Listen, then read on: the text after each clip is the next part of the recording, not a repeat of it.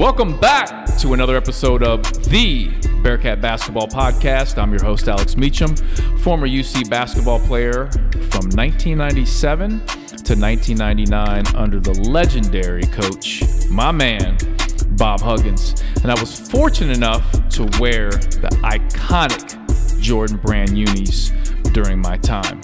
Now, you can follow me on social media. I'm on Twitter and Instagram at Alex underscore Meacham, Meacham spelled M E A C H A M. I'm on Facebook and LinkedIn, Alex Meacham.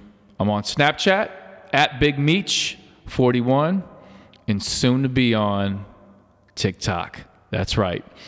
Now, this is the special edition of the podcast, my interview series with a very special guest. All right, I'm excited to bring in my next guest. He's currently a staff writer and editor for The Athletic, covering the Cincinnati Bearcats. He's an excellent writer, and I, I really admire his work. He reached out to me, I guess around November sometime, about an article he was doing about the era of the brand Jordan, the Jordan Brand sponsorship of the Bearcats. And so I would like to bring in Justin Williams. What's going on, my guy? What's up, Meach? Nothing much, man. I'm uh, trying to survive these crazy times. Uh, how about yeah, you? Same, same. You know, hunkered down, trying to to make do of of kind of life, uh, life indoors, life at the house. But uh, you know, doing our best. Now, has this time um, helped you at all in regards to writing articles and, and getting stories and getting hold of people? So far, you know, we're pretty early in. I don't know exactly, you know, when, when you're going to put this out, but, you know, we're we're still kind of just in the, the, the first weeks of it. And so I think so far, you know, everyone's kind of in the same boat. They're they're stuck at home. They can't do much. So people are willing to talk, and it's new enough that there's some interesting stuff to write about. Uh, you know, whether that continues a couple weeks, you know, hopefully not a couple months into this. Uh, I think that'll it'll look a little different, but at, at least right now, I just think everyone, since everyone's kind of in the same position, people are willing to to talk about it and are easy to get on the phone. Yeah, no doubt, and it's it's been tremendous for us as far as uh, getting interviews for the podcast, because a lot of folks that I've been reaching out to for for months um, have been busy, and now they're like, "Yeah, what time? I'm good." let me let me know. I mean, by the time this airs, um, we'll have interviews with uh, Lazelle Durden. Do you oh, remember nice. Lazelle Durden? Yeah, of course. And um, this is the actually he told us this is the first time um, that he's ever really talked um, about the Wyoming game with the three free throws and what was going through really? his mind. Yeah, so it is fascinating um, to hear Lazelle talk about that. Uh, finally got a hold of James White. Um, he was he's back from a. We had a l- lot of trouble trying to connect because he's been overseas. Yeah, I so, saw he's like quarantining himself basically, isn't he? Just because he was traveling. Absolutely, he yeah. he has, and uh, he's just there with his family. And um, his, his interview was fantastic. I mean, that dude is going to be a coach, and it would not surprise me if one day he's on the sidelines with Coach Brannen coaching. I mean, he's he's really sharp. You'll you'll be very impressed with that. And Um, and it was really cool, Justin, because I talked to Lazelle Durden about the Wyoming game, and um, he has the nickname the Gunslinger, um, and he got his nickname from, do you know how he got that nickname? I have no idea. So that famous nickname that he has comes from Kevin Frazier. Um, okay. Kevin Frazier used to be the play-by-play commentator for the Bearcats, and Kevin's now the host of, you know, Entertainment Tonight. Right. Um, in the Hollywood world, he's, you know, one of the top guys in the Hollywood world. So was able to lock him down finally. And he's now on a busy uh, hanging out with Will Smith and stopping by Oprah's house, which really right. happened. I mean, I tried to interview him one time and he was, he said, I can't, I'm going by Oprah's. I'm like, oh, that's pretty convenient. If there's any good reason to get bumped for an interview, I mean, going to Oprah's house is that's right? a good reason. Yeah, man. So, Um, so we, we've got a lot of great interviews uh, coming up here, but I really think that um, this one we're about to do is going to be really special for not just the Bearcat fans, but there's like a group of Bearcat fans that this era we're going to talk about that are just going to love just some of the details that we're going to dive into and some of the research that you did. Mm-hmm. But first, I really want to have people kind of get to know who you are. You know, you do fantastic work with your with your articles, but I mean, what's your background? Uh, so I grew up, I'm a Cincinnati kid. I grew up over on the west side, um, like far, far west side, Cleves, pushing out towards Indiana. Um, and definitely grew up, you know, watching watching U C and Bearcats. I mean, um, you know, or a little bit earlier than, than when those teams that you were on, but that was like Danny Fortson, you know, mm-hmm. that was that was the guy who I watched growing up, and then definitely into like the, the Kmart years and, and all those teams you played on. Um I went to Ohio University for college, studied journalism out there, and then actually got into magazines, you know, lived up in Cleveland for a while, came back and worked at Cincinnati Magazine. Mm-hmm. Um, the getting to The Athletic, I'm, I'm, I feel like I'm kind of an anomaly among a lot of people there. You know, a lot of the guys who and girls who started working for The Athletic, you know, they were beat writers for whatever team that they cover now, for local newspapers, or, you know, a lot of people worked at E S P N and, and stuff like that. Um, I was in magazines. I mean, I was writing a lot about sports and covering sports for Cincinnati Magazine, but I, we didn't have like a specific sports writer. I just kind of did a lot of that stuff because I like sports, um, and did a little bit of U C, you know, coverage there, but nothing too intensive. And, you know, just when The Athletic Cincinnati started, which would have been February twenty eighteen, I believe, um, you know, it was, they were kind of quick getting off the ground. They hired C. Trent to, to cover, cover Reds. Mo Egger was writing some for him, Shannon Russell, but they just they didn't have a lot of full-time people, and so they needed some help. And uh, I was pitching in, doing some freelance stuff, uh, and that led to a full-time gig. And then that kind of transitioned into to me being the, the U C guy. And honestly, like, I don't mind telling people this now. When I started, it was mainly supposed to be basketball focused, you know, just mm-hmm. because that's where the history's always been, and they were coming off the first Fickell season, which was not great for football. But I was kind of like, let me just do football, if only because I've never really done this beat before mm-hmm. full time, and that'll just help me get into it. They were totally cool with that, and then, you know, very fortunate that the football team decides to go eleven and two that first season and went eleven and three last year, and, you know, so now it's just been full time on both of them. Um, And that's, I mean, partly that's a credit to the football team. That's also just a credit to the way readers and fans kind of responded, and they, they showed that they wanted that football stuff too. Um, but obviously, you know, still still a huge basketball school and tradition, um, and and so that's what I've been doing almost two almost two full years now. Wow. So wait, what high school did you go to? I went to Taylor High School. Oh yeah. Which yeah, you know, Three yeah. Rivers. The, the the Taylor High School I went to doesn't actually exist anymore. Um, I think it's Three Rivers is technically like one school now. I don't I don't know if they still call the high school Taylor or not, but uh, so like so when you see guys to, like, did they have to take down the statue they put of you up then? Or did they have, did they, is that still there? Or the the claim to fame for Taylor is when guys like Evan Prater go out and just, you know, run up forty points on them in a football game or something like that. Like that was me when I was in high school, was, was having those guys do that. I remember you remember Brandon Miller, who played for uh for U C as walk on. Oh yeah. Oh yeah. yeah, so he he went to Indian Hill. I, he he hung I think like thirty-five on us one game when when I, when I was there. And that was that was the claim to fame.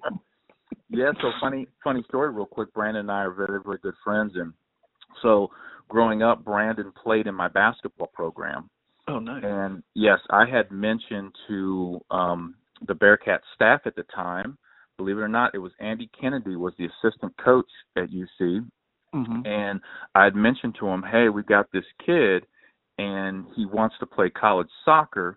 He's not really getting a lot of basketball looks, but I think he'd be a great kid to to really take a look at as far as being a walk-on. I think he could help out in practice. And so one of the uh, other assistants just happened to see him play and was like, yeah, we, we want him. And so Brandon goes over. Uh, he talks to A K. This is this is a crazy story. So Brandon, and Brandon at the time, he's a lot better now, he's a very, very shy kid um, mm-hmm. back in high school. Very, very shy. And went over on his own, talked to Andy Kennedy, and it was a done deal. He's going to be a walk-on. And he was, he called me, he was super excited. I said, great. So he goes and does what he does. I'm doing what I'm doing. Then all of a sudden, my phone rings, and Hugs got fired. And it was literally... Brandon talked to A K like August third, and then it was like Hugs got fired on like the fifteenth or something like that. Wow. it was crazy. So he never did get a chance to play for Hugs, and he was part of that. He was part of the A K first season, and then the transition to the uh, Mick Cronin era. Right, sure. Yeah, so so crazy you, you, you brought him. I got to get him on the podcast to talk about that whole thing. So you just see you're, you're you're helping me out. So listen, hey, he remembers just totally taking it to Taylor High School back in the day. I'm sure he does. Oh, I'm sure. Oh, trust me, I'm sure he remembers. The kid's got like a steel trap memory in regards to like games and stuff and little details like that. He'll he'll remember. He won't brag about it, but he'll right. remember it. He'll be like, oh, I think I might have scored a couple points.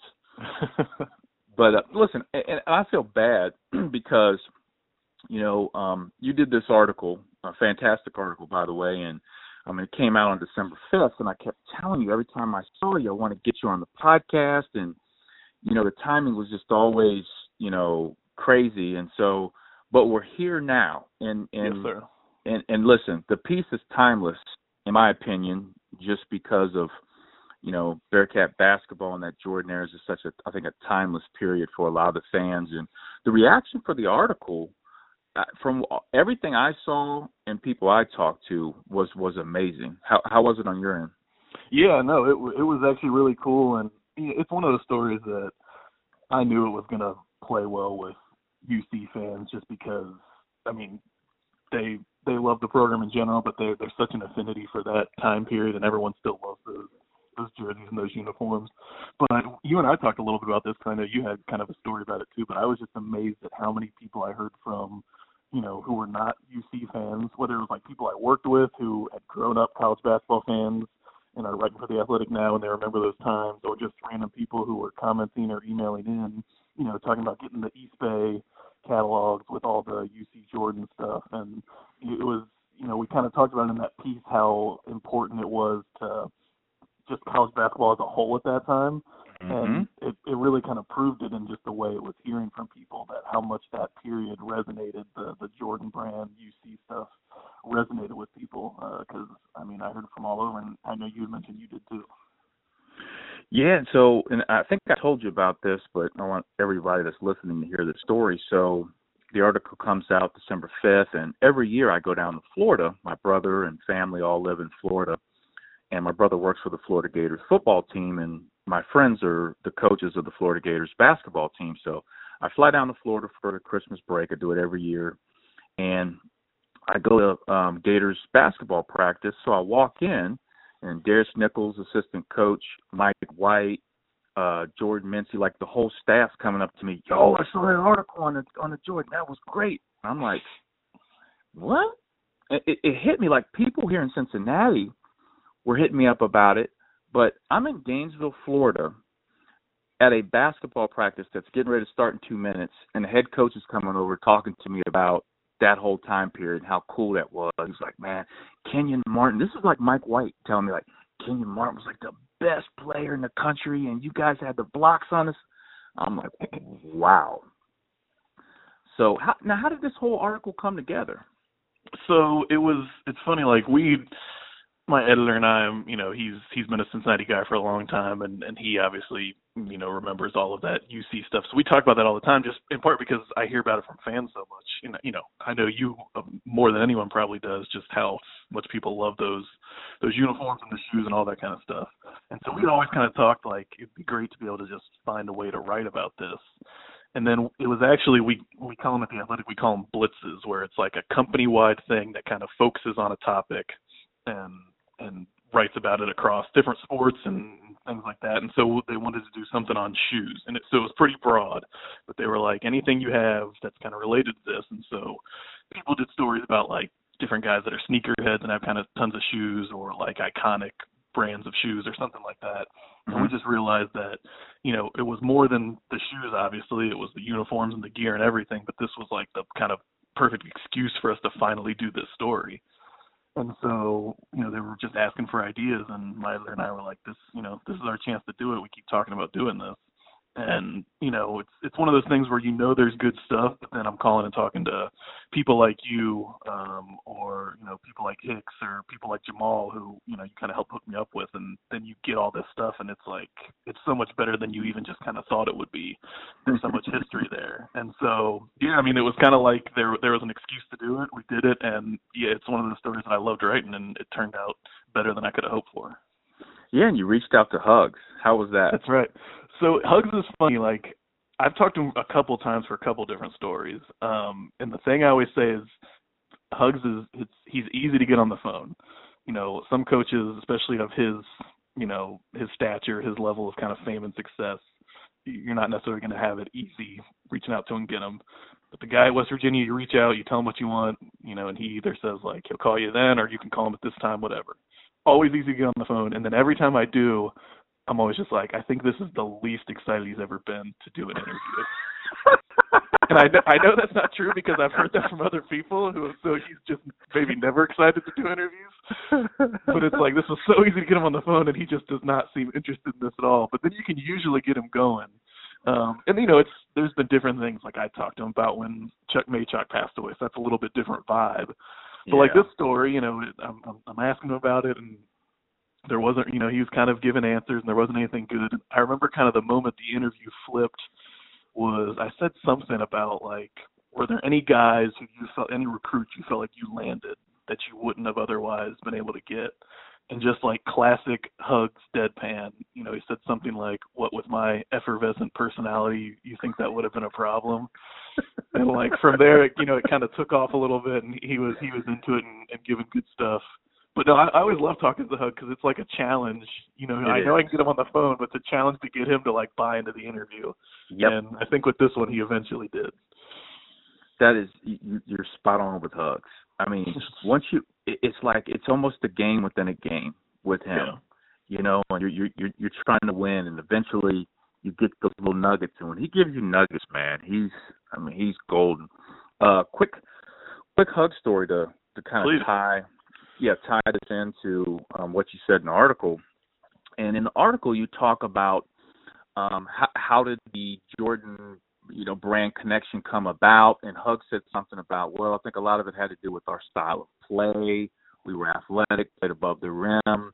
But then later in the article, you said something about, you know, Um, Hugs had that relationship with Mike White in the fantasy camps and his basketball camps, right. Which I personally think that that was probably, uh, it was just everything kind of tied together, like the red, black was the perfect colorway. But I also think that Hugs' relationship with Michael played such a big part in it because if anybody knows Michael Jordan, he's a loyal relationship guy.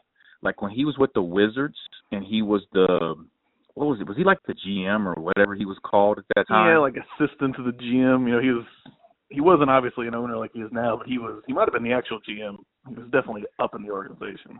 Yeah, and he was making like he was hiring the coaches and he was bringing in these players. Like his whole the whole crew was like North Carolina people, and it was like that's the most loyal thing you could do. But at the same time, they were awful. Like that's just how he is. He's just so loyal, and I think Hugs being his friend and. And, and this is one thing that, that hit me, and I've, I've really I've never really told this story like this, but um, I was looking to walk on, um, and I knew I had to go talk to Huggins, and I had never talked to Huggins in my life. I'm a student at U C, and I kind of walked into his uh, office. So I set up a meeting um, through his uh, assistant, Renee, at the time, and she said, you know, be here at one o'clock. You got a meeting with him, so I'm walking in, kind of not knowing what to expect. You know, Huggins is obviously a very powerful figure in the city, and so I walk in, and his office is so dark. I mean, it's the, it's like there's like very little light in there, and everything's like dark wood. And so I walk in, he's sitting behind the desk, and he's like, "Come on in." Now I'm nervous as hell. Now, all right, it's dark. Um, he's sitting there and he's wearing glasses, and he does. He very rarely would ever wear glasses, so he has glasses on, and I'm like, oh my God! I had like everything scripted of what I wanted to say, and then as I'm walking to sit down, he has a giant picture on his wall, and it's him and Michael Jordan. And Michael Jordan has his arms around Hugs. And Michael's just like smiling, looks like they're like the best friends in the world. And I'm like, and Michael's my idol. And I'm like, oh my God. Like, now I'm like super nervous because, you know, Hugs is such a big figure. I'm looking like dead. Like every time I see Hugs, I see this picture. I can't avoid it. But it helped me because I had a script of what I wanted to say. And I, like, completely forgot, like, everything I wanted to say. And I just said, you know what? Forget it. Like, I just need to I just need to do this thing. And and Hugs had on, and, and what, what I wanted to get to this was, Hugs had on a pullover with the Jordan logo on it. Mm-hmm. We were not a Jordan school yet. He had bought a Jordan pullover and put Cincinnati on it way before we even had the thing. So there was a relationship in play way, way back then. No, I, I think you're right, and it's funny. Like, that was, you know, talking about that interview I had with Huggins, that was what I wanted to first kind of go into, was like his relationship with M J. And, you know, this probably won't surprise you. You know him. He he didn't really play that up. He was just kind of like, oh, yeah, I worked fantasy camps with him. And, and talking to you and other people, I knew it was a much bigger deal than that, but Hugs just – that's not his style to play that up. He didn't. He didn't make a big deal out of it. But no, I, I think you're totally right. That doesn't just happen if they don't have that that built-in relationship. Absolutely. Now, another person that I think Bearcat fans need to hear about, you interviewed, and that's Jamal Lucas. You talk about a, a great story. Can you talk a little bit about your conversation with Jamal and his role at the brand right now? Yeah. So, and you know, obviously, I. I sure you want. You know, I don't know how much you want to get into this, but you're you're a part of this too. He's he's working for Jordan Brand out in, you know, what is that, Oregon, mm-hmm. at, uh, at headquarters, and obviously traveling around a bunch. But he's a guy who played at U C. You know, I think, you know, the the diehard U C fans will remember that name and remember him. He's one of the Corpus Christi, Texas. He's a Texas kid, right? That's right. Yep. Um, and so came came to U C um, and ended up kind of working in the industry, first starting here in Cincinnati, and, and then he got an internship with Jordan and has kind of worked his way up. And he's like, I don't remember what his exact title is in the story, but he's basically the head of Jordan Brand for, I think, men's and women's college basketball. And, you know, a lot of that started because he was at U C when it was a Jordan school, and that was a big reason for him going there. Um, and, and he's, you know, been working in that realm now at a huge level. And it's it's funny to hear him talk because, you know, when he mentioned how when he got there, there were still people that, you know, knew about the, the U C Jordan Brand thing and how there's still like little kind of pieces of it uh, around the building or, you know, just kind of in the history of, of Nike and Jordan out there. Uh, but yeah, I mean, it's, I think it's kind of a crazy story because a lot of people probably, you know, diehard U C fans remember that name and remember him. But I don't know that they realize now that he's, you know, basically one of the highest ranking guys out for the, the Jordan company. It, it, it's an amazing, amazing story. And, and Jamal comes to U C as kind of a under the radar type of guy. I mean, he was a defensive specialist, um, didn't give you much on offense because of so many. I mean, he was a great offensive player in high school, but now you're on a team with so many great offensive players. Right. You got to kind of find your niche. And he was a great defender. But he's just one of those guys that just kind of flew under the radar for years, just kind of put his head down and worked and worked and worked. And um, and he and I, and it's funny. So the funny story is I always tell people that, you know, they go, you know, you got so many damn shoes. Like, what's up with that? And I'm like, you know, shoes are really the, they're really just a conversation piece in a lot of ways. Like, I love them. They look cool. But at the end of the day, you know, I wear shoes and people come up and say stuff to me, and, and I build a relationship with people. Sure. And, And that's how Jamal and I got to know each other, because Jamal came after I played, and Huds approached me and said, hey, man, we got this kid from Corpus Christi, Texas. He loves sneakers. He goes, you and him are the only two people that freak out about these shoes. He's like, you all need to, like, figure something out. I'm like, what, Hugs? He's like, you know how he is. He's like, y'all just need to figure something out. Just talk or some shit. That's, that was, like, his quote. And so I'm like, all right, Hugs. So it turned into a, a mentorship role.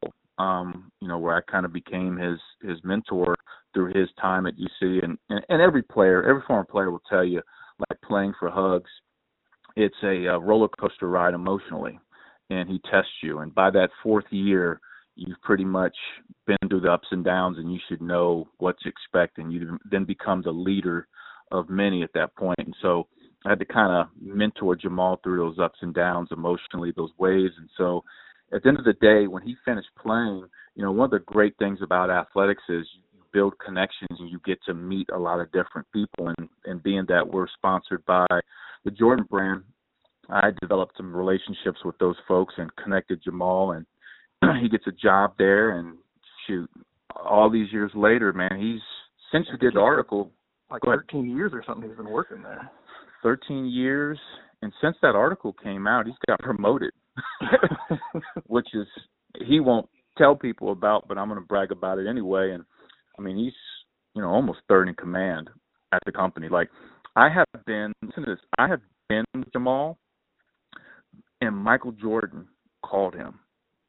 I have, and I probably shouldn't say this, but I'm gonna say it anyway. I have been with Jamal, and M J called him, and he kind of silenced it. I was like, you just, you, that was Michael Jeffrey Jordan. You just, he's like, man, I know what he's calling about. He's like, I can't, I can't talk to him now, man. He's like, I, I got to get my stuff together before I talk to him. I was like, that is hilarious. And and Jamal has um, one one great thing too. Um, when Jamal was working with the Brand, um, I, f- I forget what year it was. They realized like he was such an important piece to their company. And they were like, we need to have you work with our N B A athletes, like develop a, a good relationship um, between like Melo. Like Melo's not the easiest guy maybe to work with on the design side. Like not that he's mm-hmm. a bad person, but design-wise, he has no idea what goes in the shoes. So maybe, Jamal, you can help work through that. And that kind of became something that he was so good at. And so fast forward, Dwyane Wade signs with the company, and Chris Paul signs with the company as athletes, both of whom played against Jamal and remember Jamal at Cincinnati. Really? Yeah. Isn't that crazy? And, and you know, they just talked about, and, and Dwyane was like, man, he was like, the toughest teams I ever played against were the Bearcats. Dwyane Wade said that, and I'm like, that's pretty that's pretty cool to hear. But I'm glad you got a chance to talk to uh, Jamal. You talked to Eric Hicks, one of the great personalities of Bearcat basketball. Well, and it's funny, like, because so many of them had great stories, like, you know, the one about Jamal that I loved, you know, he's he's a sneakerhead just like you, like, that was his thing, and he talked about he got that first pair that they, you know, gave whenever he joined the team, and he said that he wore it so much that the managers literally had to take them from him and throw them away. Yep. Like, that's how important they were for him, yep. and, you know, personal thing. But then it's funny, like, talking to a guy like Hicks who, you know, he, he realized how cool it was. That's part of the reason he was there. But how he would talk about, like, in the middle of the game, guys would be like, hey, can I can I get your shoes? Like, can I buy your shoes off of you after the game and stuff like that? And, like, hearing, like, I just can't, you know, imagine stuff like that, um, you know. And so hearing him have, have memories of that. But, no, he was he was great. And he's, I think, it's funny. I mean, definitely that, like, the ninety-nine two thousand team, Kmart, Jamar, Kenny, that, that you were on. I think a lot of people remember that. But I also mm-hmm. think for a lot of people that remember the Jordan Brand, like it's it's Hicks, it's it's James White. Oh, um, sure. You know, it's kind of those last couple teams, too, that stand out in terms of guys that embody the type of, you know, just mentality that, that U C had in that era. And, I, I mean, I, I think, listen, you're exactly right. I think really the two parties in play really hit their stride from a standpoint of, I think the, the Jordan Brand figured out how they exist in that world of the sneakers and the gear. Because like I said in the article, it was a little bit of a rough start. They were just jumping into it, right? We had black uniforms. We had white uniforms, which obviously the black ones became the very iconic uh, uniforms. And, you know, eventually the team shoes came, and so it was just kind of like, how do they exist? But by the time, like you said, I think James White and Hicks was a, is a is spot on because man, Dude, they Logan. dropped low exactly when they dropped those red uniforms. Holy moly! I mean, forget about it. Like that was like the biggest thing in the world. And I interviewed James White, and we talked about he used to wear the uh, red suede Jordan twenty-ones with the red uniform, and that was like an iconic look. And it just, I mean, kids all over everywhere were copying that. So I, I think you're I, I think you're spot on. It kind of really hit its stride at that point. Right. Um, but, you know, a lot of people talk about the the brand coming back to the Bearcats. So how much do you know about the Under Armour deal? What's the, what's the, the length of that, the amount? So I'm, I'm I'm going this off the top of my head, so if I I might, you know, mess up a little thing, but I believe it was a two thousand fifteen deal for ten years. So we're, you know, basically still right in the middle of it. Um, yeah. I don't remember the exact amount. I don't, you know, honestly, I know it was maybe like fifty million or something like that. I'll have to look. I don't want to make sure I don't want to mess it up. Man, it's um, one of the it's one of the top deals, right? Yeah, when they signed it too, especially like Under Armour's kind of gotten into the game a lot more since then. Um, but when they when they signed that deal, it was it was one of the top ones, you know, uh, among college basketball. Yeah, I think it was right around fifty million. Um, wow. And you know, it's they were coming out of the Adidas deal, which uh, Adidas. You know, especially at that time, was a kind of a bigger brand, known name, but mm-hmm. they got a lot more. Honestly, just got a lot more money and a lot more love from Under Armour in terms of For the sure. gear they were getting and the attention they were getting and stuff like that. I think it's been a really good deal. You know, looking at from a financial university athletics perspective, I think that deal's been really good for them. You know, the problem is that nothing's ever going to live up to that era. You know, when you're talking about gear, when you're talking about just people's memories of that time. You know, Huggins and, and, and those teams and stuff like that. So when you look at it from that perspective, like everything's going to pale in comparison.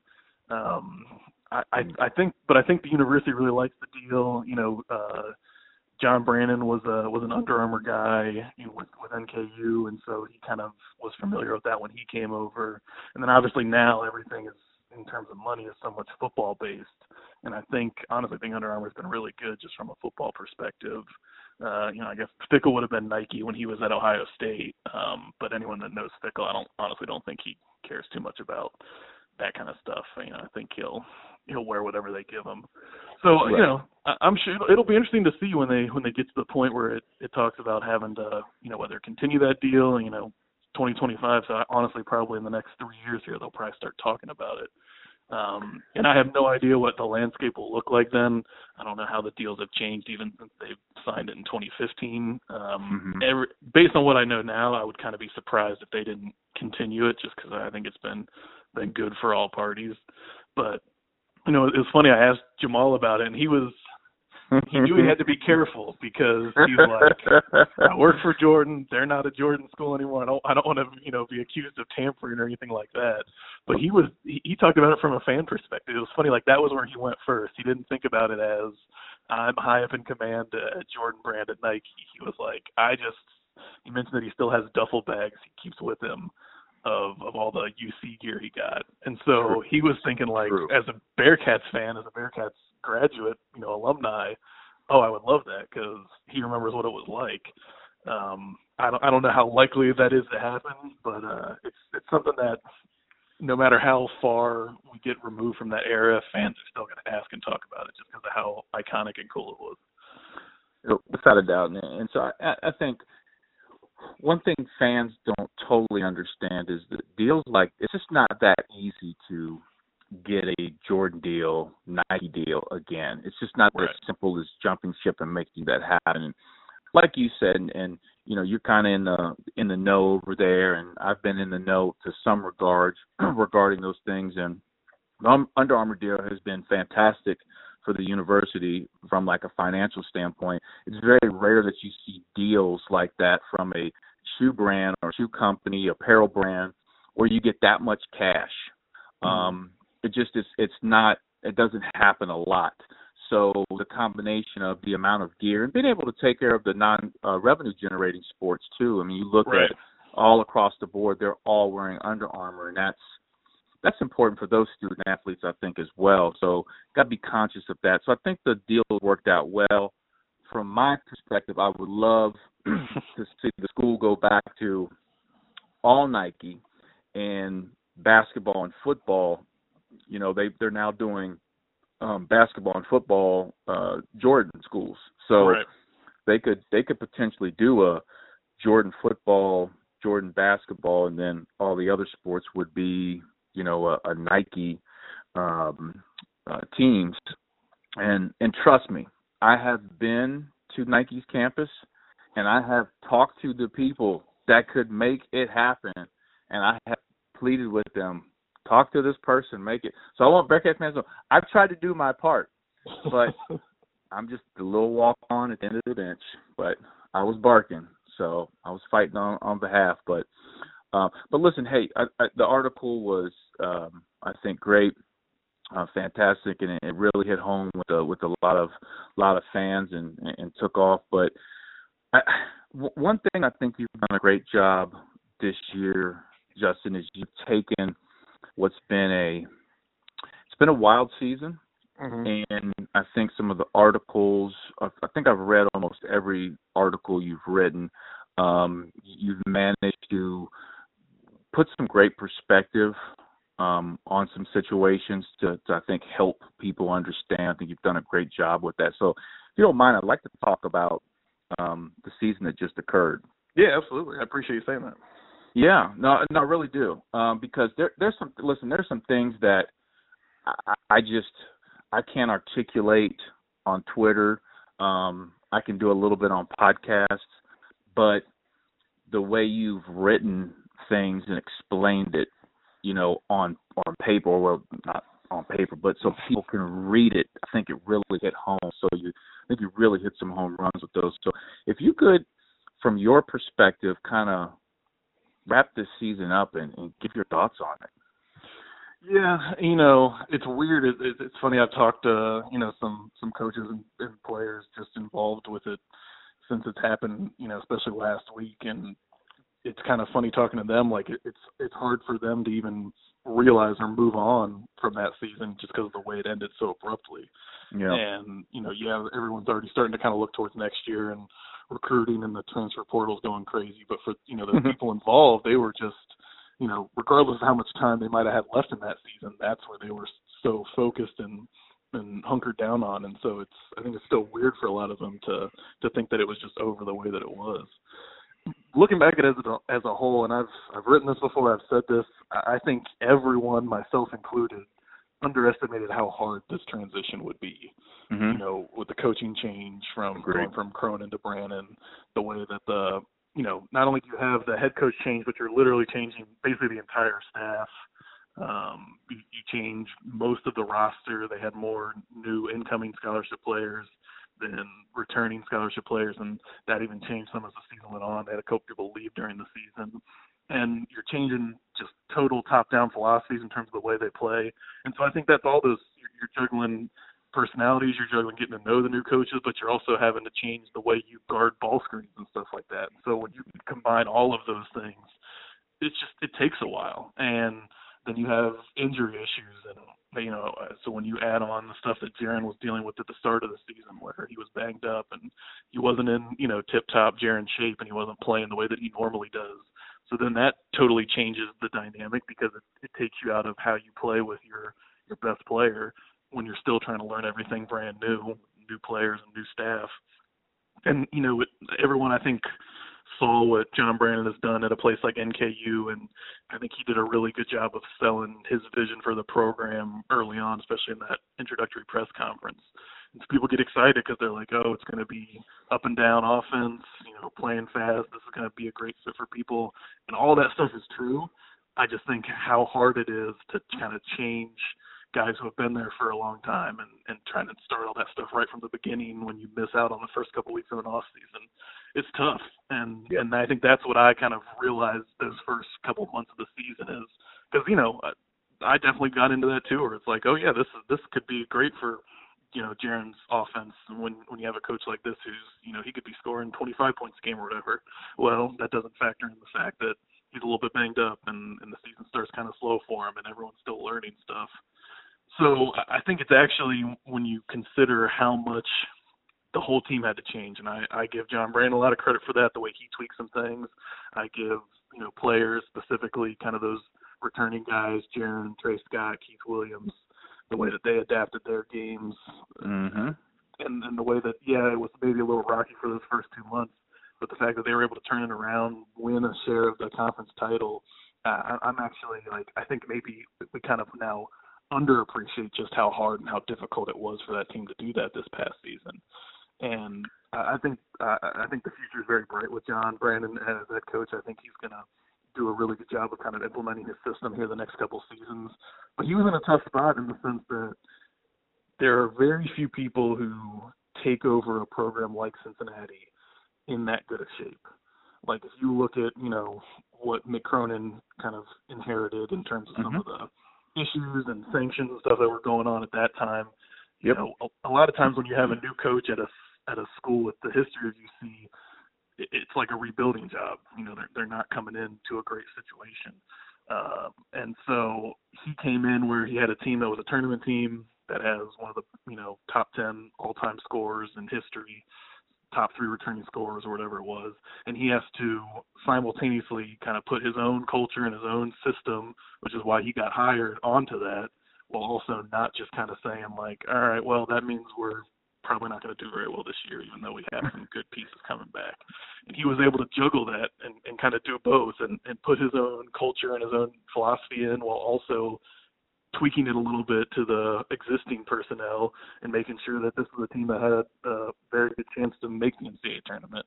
Mm-hmm. And, uh, yeah, I, I just think without, you know, being on the outside of that, everyone just assumed that process would be a little bit easier and smoother than it actually was. And then, you know, it, it was never smooth because the other crazy part is just the way this team played in February. And everyone's talked about it, and, uh, you know, I've written about it, but the, the, all the overtime games and, you know, even the games that didn't go to overtime came down to one possession. They were able to win most of those and, and play well, but just that whole stretch, like, for fans was crazy because of how, how close and how tight every game was.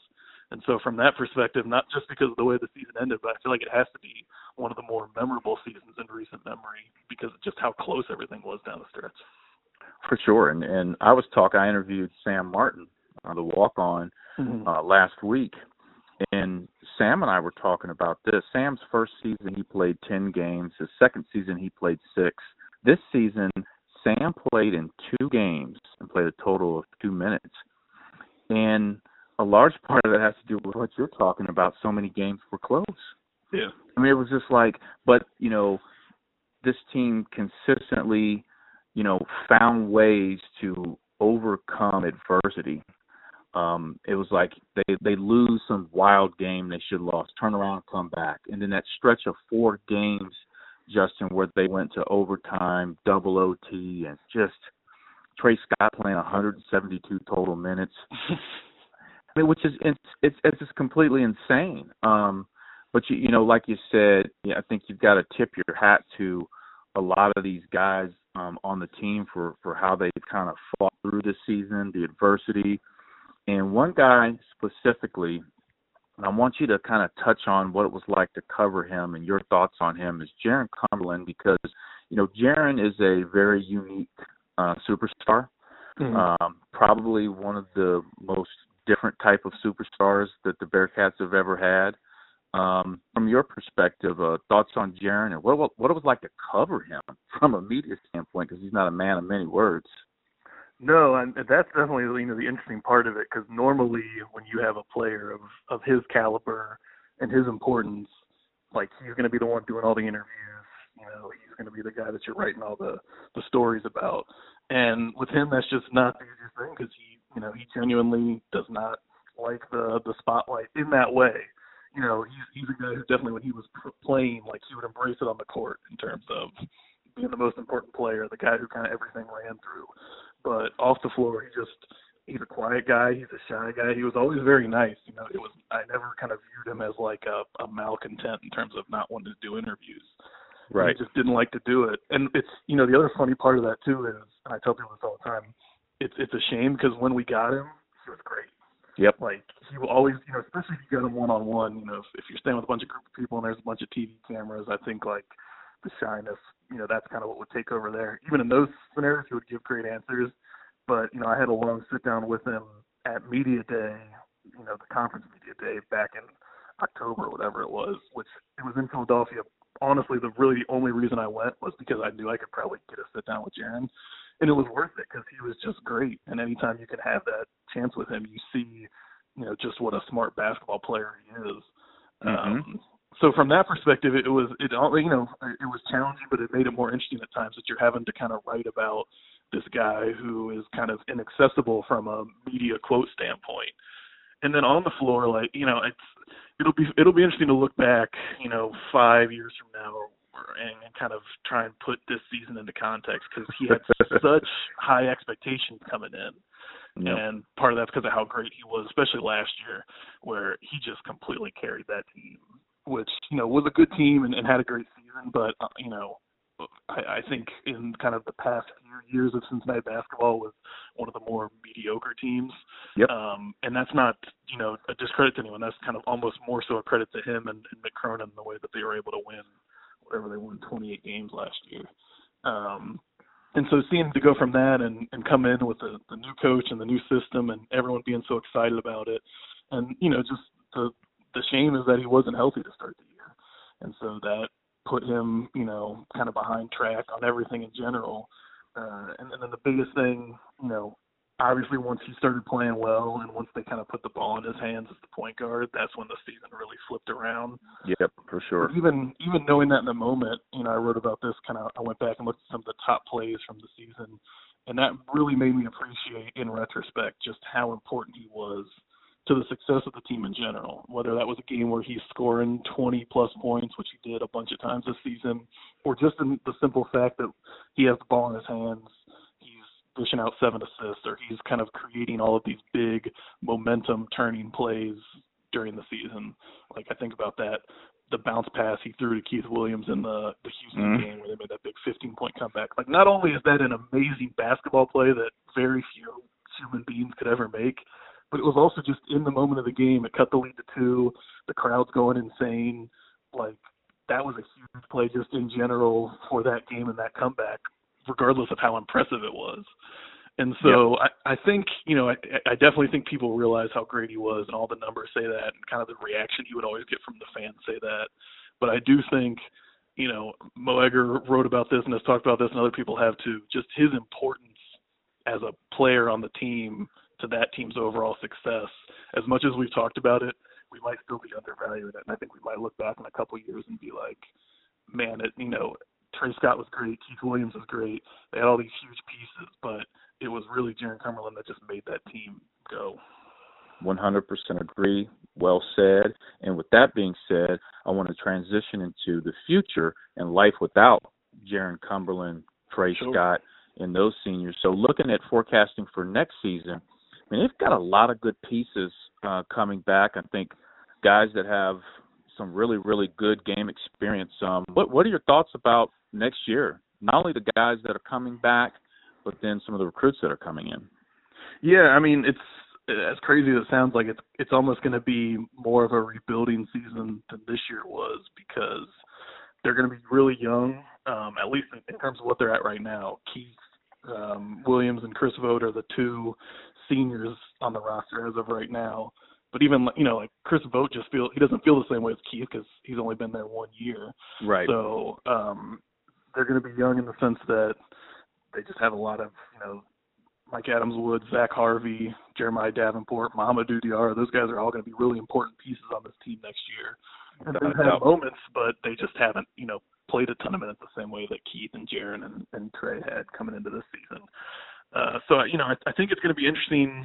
The, they already have four kind of incoming freshmen, three that are signed, another one that was in the, the next period, so hasn't officially signed yet, um, and Tari Eason, but uh, he's he's going to be a big-time player for them, um, and it's going to have to be probably right away just in terms of getting minutes and stuff like that. So you got the three freshmen from this year, the four ones coming in. They still have a couple open scholarships. I think at least one, maybe two of those go to someone on the transfer market, whether it's like a yep. traditional grad transfer or one yep. of those rule changes and anyone comes in can play right away as a transfer.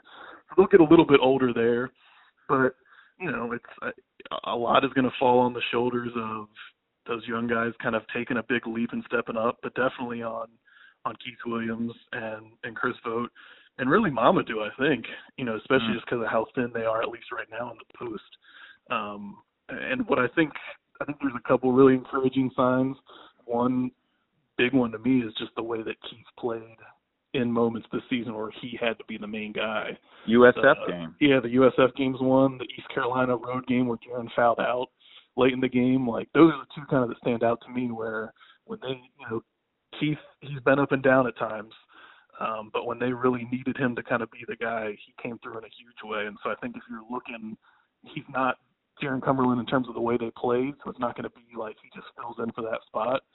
But at least right now, he's he's kind of the number one offensive option. And I think what's encouraging is you think that he dropped thirty on U S F in that game because um, mm-hmm. he definitely proved he can do it. No, no doubt about it. And you, you mentioned someone. I think someone that's very key next year is going to be Mamadou, and I really love to see Mamadou's progression this year. And, and I think Coach Brand has said this a couple times during a post-game interview, and he talked about Mamadou just, just out there appreciating the minutes he does get. Because a lot of times as a player, sometimes you complain about the minutes you get, and sometimes you're appreciative of the minutes you get. And and Mamadou was approaching it that way. And towards that later part of the season, um, you know, Mamadou's ability to, you know, change how the team was playing defensively was so very important. Like the mm-hmm. ball screen coverages, like, you know, his long, his, his rebounding was key in so many games. When I look at, you take a piece of that and kind of stretch that out a little bit for next year and hoping that he can start to fill the void of some of what Trey Scott did this season. Right. No, I think you're right. And I, I think Trey's actually an interesting example because if you think back to last season, or I guess, you know, technically two seasons ago now, what would have been Trey's junior year, you know, he hadn't really played that much. He backed up Gary Clark. He hadn't, yep. he didn't have to play. And he, you know, everyone's going to remember what he did the last six weeks of this past season. But I think what he did last year were, scored like nine points a game and, and six rebounds a game. That was a huge leap for him. Played thirty minutes a game. And, yeah, I think that's a good comparison because that's kind of what Mamadou's going to have to do. The biggest thing for me with him is everyone's always seen kind of the raw, like, physical abilities, but also just if you ever, like, see him warm up shooting before games, he's just, you know, draining threes, and he looks like Kevin Durant when he does it. And you're like, right. If this guy could ever figure it out, he has all the pieces. Yep. And what was, you know, kind of fun for me to watch is towards the end of that season, he like he did, you could almost see him figuring it out on the floor. Mm-hmm. And that was, he even started to play a little bit more minutes up to that point, but just in terms of like, in terms of him catching the ball and thinking about it, he would catch it and like make the make the right pass, or yeah, he would read a ball screen and, and play it correctly. And yep. you could almost just see that like him speeding up in the way he played the game because he was understanding it and feeling more comfortable. And so when you pair that with everything he can do athletically, you know, if, if that can kind of continue and he can have a, a good offseason of development, hopefully that he gets it, um, then, yeah, I mean, that he could become, you know, kind of what Trey Scott has been to this team the past couple of years, um, which would which would be huge because they're going to need it. Uh, yep. But, yeah, I think the way he played the last two weeks is just really encouraging in terms of how the mental stuff started to catch up with his physical abilities. Yeah, no doubt. And you mentioned something about the transfer portal, and I think as of maybe Monday, it was like four hundred. Did you see that? That's wild. That that is that's unbelievable. Like, I was talking to um, Travis Steele um, before the season started, and before Bearcat fans get angry that I was talking to Travis Steele. I've known Travis for a long time, way back to the A U days when he was in Indiana. Uh, great, great person, by the way, but he and I were just talking about the state of, you know, basketball right now, and he was talking about the process that a lot of these coaches have to go through right now, and he goes, listen, first and foremost, I'm recruiting the guys on my own team. He goes, that's the first thing I do, because a lot of these guys all over the country are just leaving. Look at Wichita State. How many guys left? Was it like five or something like that? Six, yeah. That's amazing. So you're almost recruiting or re-recruiting the guys you have on your roster. And then from there, once you've done that, you've got to look at, okay, here are my, you know, twenty twenty-one kids, twenty twenty-two. You're going through that process. Now you're looking at grad transfers. There's just so many things to, to kind of factor in. It's a, it's a tough dance. Um, go ahead. You gonna say something? No, I mean, and, you're, and now there is everyone's kind of assuming. I think this will happen, but there's all this talk that they're gonna you know, do away with uh, having to sit out a season. And I think that's part of the reason why you see so many guys yeah. entering now is because they're they're hoping and assuming it's not a done deal yet, but it seems like it's going that way. Yep. And that just totally changes, you know, the whole face of it, because now you don't have to just look at a grad transfer. You have to look at, you know, oh, we could get a guy that could play for a few years, but how will that impact our recruiting? You know, we, we signed a guy who thinks he's going to play in two years, and that might change. So, no, you're right. There's just now a ton of different factors with a lot of options, clearly. And I and I hope everyone stays um, from the Bearcat team from this season to next. But I'm I'm I'm excited about it. You know, I was really excited to see Mike Adams Wood get the minutes he did. I went to some early practices, Justin, and I was like, man, this kid's struggling. and, and coach, you know, J B said he, he's going to be good. He just he's trying to figure it out. Like, he was lost at practice. And I even said something early. If you go back, I think it might have been my first or second podcast. I was like, I, I don't see him getting a lot of minutes right now. Um, he's going to be a future type of guard. Boy, was I wrong. Um, he just, but you know, you know how it is. Sometimes kids just figure it out at different points. But I'm, I'm excited. Future-wise, it's great that he, he got the experience he did, and him at point. I feel comfortable with him at point next year, and I think Keith is a guy that, if he plays the way he should, will be up for Conference Player of the Year. I don't see any reason why he couldn't. Mamadou, we talked about him. Zach Harvey, I mean, we saw we saw just glimpses of Zach Harvey, especially defensively. Mm-hmm. I was most impressed with how he guarded. Um, and I think as his offensive game, as he starts to just build that confidence back uh, offensively, um, I think definitely he's going to be a, a huge, huge piece. And then Big Chris, and add in, like we talked about, you know, transfers and recruits. And I'm, I'm excited. And so that transitions me to ask you, and you kind of talked about this earlier, but um, I, I keep telling fans, like, what Coach Brannen is installing in this program in the long run will benefit this program. Like, we are going to be in such good shape in regards to making N C double A tournament runs, the style of play, and what's, you know, what's going to be successful moving forward to win games all the way to April. You agree yeah. with that? Yeah, no, I think so. And, you know, I also think it's important to remember, especially kind of after this season, like, it might take a little bit of time. You know, they definitely kind of – you saw a difference in the way they played uh, this year on both ends of the floor. That's going to be, you know, even greater this season. Um, and, and then, uh, you know, two or three years from now, it's going to look like that. You know, one of the things I've told some people is more so on offense, I think, than defense. But if you look at what Dayton was on offense this season, like, they – you know, Anthony Grant is a mentor for, for Brannen. He coached under him sure. at B C yep. and Alabama. They run a lot of the same stuff. Like, that is what U C wants to look like in two or three seasons, is the way Dayton looked this year. Um, and you're just going to start to see that more and more. And then on defense, you're going to see more of, like, the, the press and the full court stuff. Uh, you know, one thing I, I think you – one thing you can say about John Brannen is he, he doesn't underthink anything. You know, this is a guy who is very analytical, yep. whether it's statistics or, you know, I've written about the way that they schedule. You know, he's very specific in wanting to schedule difficult teams. And sometimes there will be frustrating moments because of that, like when you lose at home to Colgate. Um, but when you kind of extrapolate that over, you know, a long period of time, and in terms of your tournament resume and in terms of how ready your team is to play in February and March, like those are, that's what he's, he's geared toward. And he's thinking about all that kind of stuff. And, and so, no, I, I agree with you. I think you have to give him a lot of credit, and the team a lot of credit, for the way that they navigated this season. But if you're looking long-term, like, he still has a lot of stuff that we maybe even just got glimpses of or haven't even seen at all that he wants to implement in this program. I think you'll start to see a little bit of it this year, um, but I definitely think it's, you know, it's going to be a two- and three-year process, and, and we'll start to see it, you know, start now and hopefully kind of come to fruition in a couple of years. No, no doubt about it. Agree with that. So the last part here, and I always do this with every person that I interview, I like to do quick questions, quick right. answers. So are you ready for that? Yes, sir. All right, so we got quick questions, quick answers with Justin Williams. All right, the first one.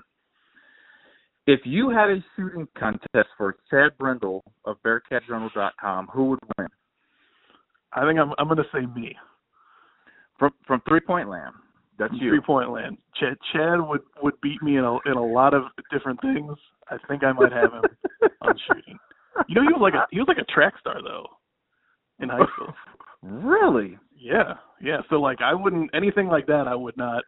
You know, I'm I'm certainly not the most athletic person, but if we're just talking like three-point shots, I think I, I think I'd win. Okay, we'll have to, I'm, I'm gonna tell Chad this, so we gotta make, we might have to make this happen. So. Um, During your time covering the Bearcats, now you can actually extend this to football if you want. Who's been your favorite Bearcat player to interview? Hmm, I think it's I think it's Trey Scott. Okay.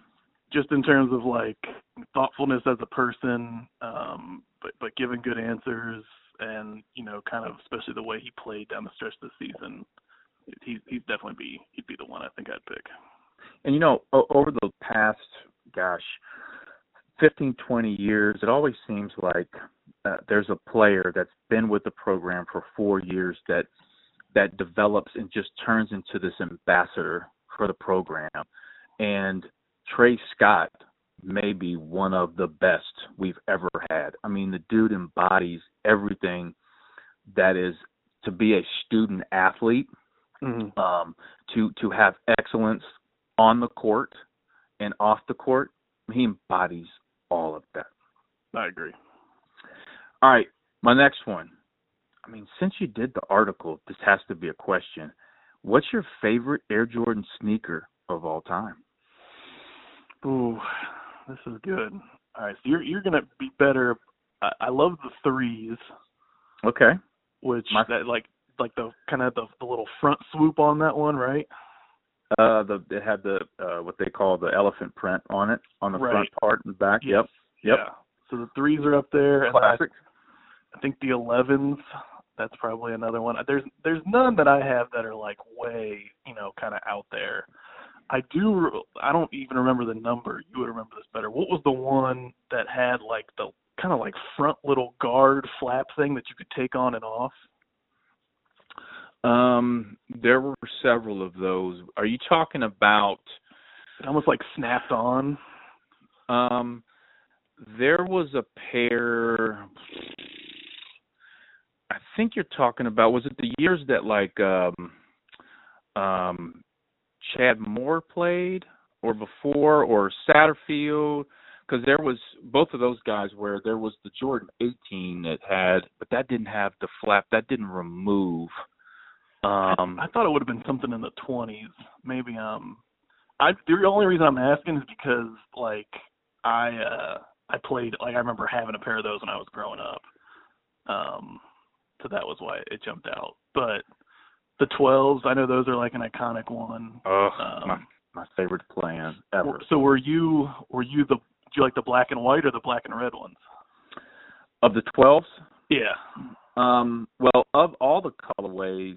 Um, the white and black that are called a taxi, those will always be my favorite of the twelves. But the black and white um, are, and you, you posted a picture um, in the article that you wrote, uh, Kenyon's wearing the black and white twelves with right. the long black socks. And the black um, uniform. Oh, those just, man, did those just not hit perfectly or what? It's true. Oh, those, I mean, that's... Those, You mentioned it, and I do think it factored in just the, the color scheme matchup between that and the Bulls. You know, I, I really think Perfect. that that helps, even, you know, however much a part of it was contributing to the deal. It just made it so much better because some of these schools didn't have the, the same color scheme. Yep, no doubt about it. All right, uh, two more questions for you. Um, the next one is, in your opinion, the greatest musical artist of all time. Bob Dylan. Ooh, okay. And, uh, favorite um, favorite Bob Dylan album? Ooh, probably Blood on the Tracks, which is like it, if it, it would not be my answer to the you could listen to one album for the rest of your life because it's, it's kind of depressing. But it's just like favorite album. That one, that one's probably up there. And I know people are going to be shocked by that because I'm I'm I'm much younger than the majority of the Bob Dylan demographic out there. But uh, yeah. I'll blame my dad for that, but I'm, I've always been a Dylan guy. There you go. All right, so my last question, and maybe oh, this might be the most important question. So It's Saturday night. Let's imagine it's Saturday night, and you can only go to one bar. Do you go to the C I or the pub? C I or the pub, Justin, and you know what I'm talking about. I know exactly what you're talking about, and it's it's an easy answer. It's the C I for me. Okay. Can you tell everybody what the hell I'm talking about? You're talking about the uh, the Ohio University Athens bar scene. Which is quite popular. It is quite popular. And I love – I don't want to besmirch the pub. I love the pub. But no question, I want my feet sticking to the floor in the basement of the C I, without a doubt.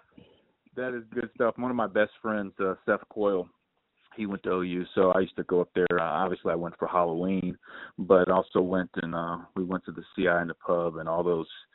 What was the pizza place called? Uh, what was that? There was a pizza joint, right? Yeah, I mean, there's so there's Goodfellas. There's one of those. It's different than like the Goodfellas here. Okay. There's uh, there's there's a courtside pizza. Court, I think it was courtside. I yeah. think it was courtside. Yep. Yep. So we, we, we spent a lot of time there because I actually had a friend who bartended. So, you know, we we didn't actually get free drinks, but we acted like we did. Um, much much to the chagrin of his tips at the end of the night. But, uh, yeah, so we, we spent a lot of time there. There you go. Good deal. Now, can you quickly tell the listeners um, how they can follow your work and um, also your social media? Sure. So I'm on Twitter, uh, at Williams underscore Justin. Was not the easiest name to, you know, get the most original I'm emails sure. or Twitter account for. So at Williams underscore Justin. And then, you know, everything I write is uh, on the athletic dot com. Actually, now is a perfect time. Everyone's stuck in their houses. There's a ninety-day free trial. You go on, you subscribe. You don't get charged for, for three months. You can read everything. Even though there's no sports, we're still pumping out the, the articles. I'll still be writing about the Bearcats um, and, and anything else, whether it's Cincinnati or all over the, the country, the world. We're covering everything, so you can get it all there. Yeah, no doubt about it. Hey, I appreciate your time, and I usually, you know, I usually try to keep the interviews thirty, thirty-five minutes, and but hey, we got flowing, man. And uh, oh, this no. is this is I great. I love talking about it. I, you know, and I, I, I mean this. You know, I've told you before. I really appreciate your. You've been a, a big supporter of my work, and uh, you obviously have uh, a, lot, a big following and just a lot of cred with the, the fan base, and so that that means a lot to me. I really appreciate you doing that. Yeah, no, no problem at all, man. I appreciate your work and um, keeping. I, I, like I said before, man, just putting content out there to help the fans kind of get their arms around what's going on, and I think that's. That's very important. So you do great work, and appreciate you coming on. Now, listen, this isn't going to be the only time. So you're going to have to come on more frequently. Anytime you want, man. Okay. Sounds good, man. Appreciate you coming on. Anytime. I appreciate it. All right. Take care. I want to thank everybody for listening to our special episode, our interview series of the Bearcat Basketball Podcast. And once again, you can follow me on social media. On Twitter and Instagram at Alex underscore Meacham, Meacham spelled M E A C H A M. Also on Facebook and LinkedIn, Alex Meacham. On Snapchat at Big Meach forty-one, and soon to be on TikTok. I appreciate everybody listening to the Bearcat Basketball Podcast. Go Bearcats.